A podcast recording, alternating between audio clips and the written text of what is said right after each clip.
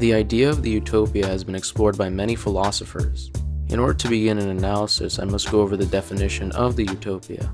The term utopia comes from one of St. Thomas More's famous work, which is called Utopia, which as most would know is an ideal society and one that can never exist.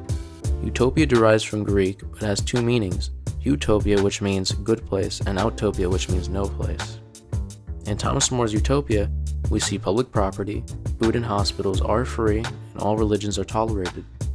I would say the aspects of St. Thomas More's Utopia is from his own political views. As anything comes with the topic of perfection, especially when it comes into a perfect society, any novelist and any philosopher writing on the topic will always have different views on what is perfection from their political knowledge and the way they administrate law. We see this proposed utopia take place on a self contained island, which contains 54 cities. Each city is divided into four equal parts, and the capital city, which is named Amaurot, is located directly in the middle of the island. Each city has 6,000 households. As Thomas More was a humanist, we see a lot of his humanistic thought shown within the novel. The utopia is framed as the philosopher's example of what is good for humanity, but as Thomas More was a realist, he knew that it would take a lot more than classical ethics, humanism, and for religion to change his own society. The utopia that More had came up with had its origins within two classical works, which most people would know as Plato's Republic and Aristotle's Politics. According to Plato, an ideal state possessed the four cardinal virtues, which is wisdom, courage, discipline, and justice. One of the most fundamental ethical and political concepts is justice. It is a complex and ambiguous topic.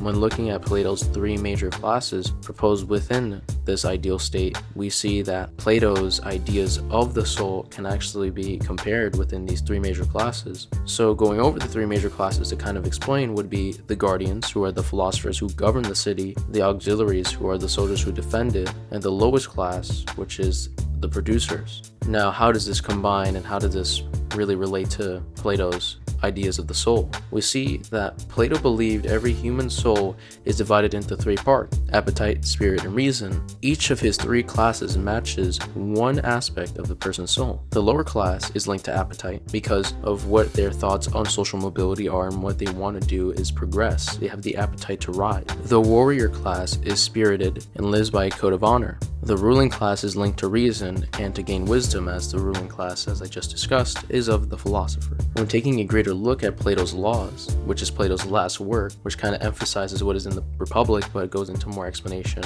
on the legislative body within this said ideal society. The book is a conversation on political philosophy between three elderly men an unnamed Athenian, a Spartan named Megillus, and a Cretan named Cleinias. These men worked to create a constitution for Magnesia, a new Cretan colony. The government of Magnesia is a mixture of democratic and authoritarian principles that aim at making all of its citizens happy and virtuous.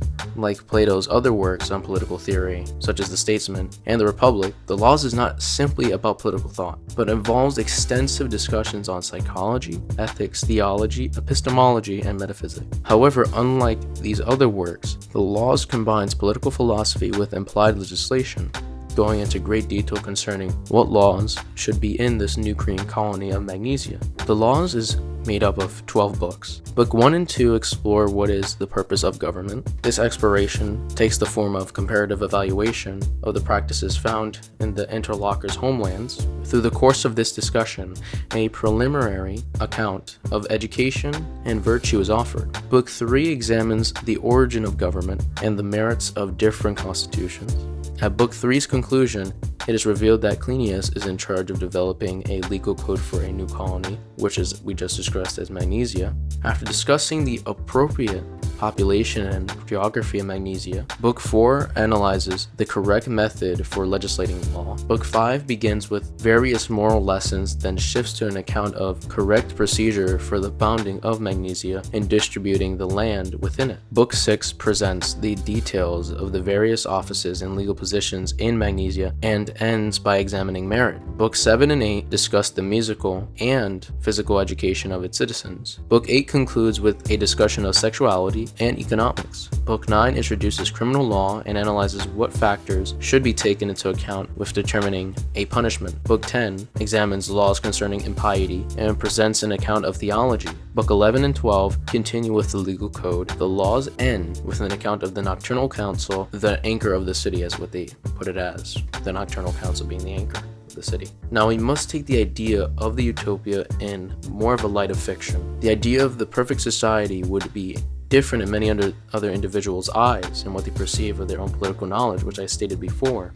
But also, I think the real question, and I think the deeper philosophical question is what is the idea of perfection? What is the individual's idea of perfection? Because we all know we have our own differences between that from the knowledge we have accumulated within life. Now, in many views, you could look at politics, for example, which I quoted earlier, as an example of which St. Thomas More took from is the political application of the society. Would it be an oligarchy? Would it be a democracy? Would it be a republic? It is very interesting the way he perceives his utopia. I would say that the idea of the utopia has to come from the individual not of the mass majority, because we all know that not all of the majority would agree upon the principles that you put down in certain works. Not everyone's going to agree with St. Thomas More's idea of the utopia and the idea of the perfect society, but that's why there's many different novelists and authors that have created their own utopia in the respects of their own ideological virtues. Now, I will conclude this episode and say that I will go over it in a separate podcast and a separate documentary of the ideas and the philosophers that had contributed to the idea of perfection within the philosophical realm.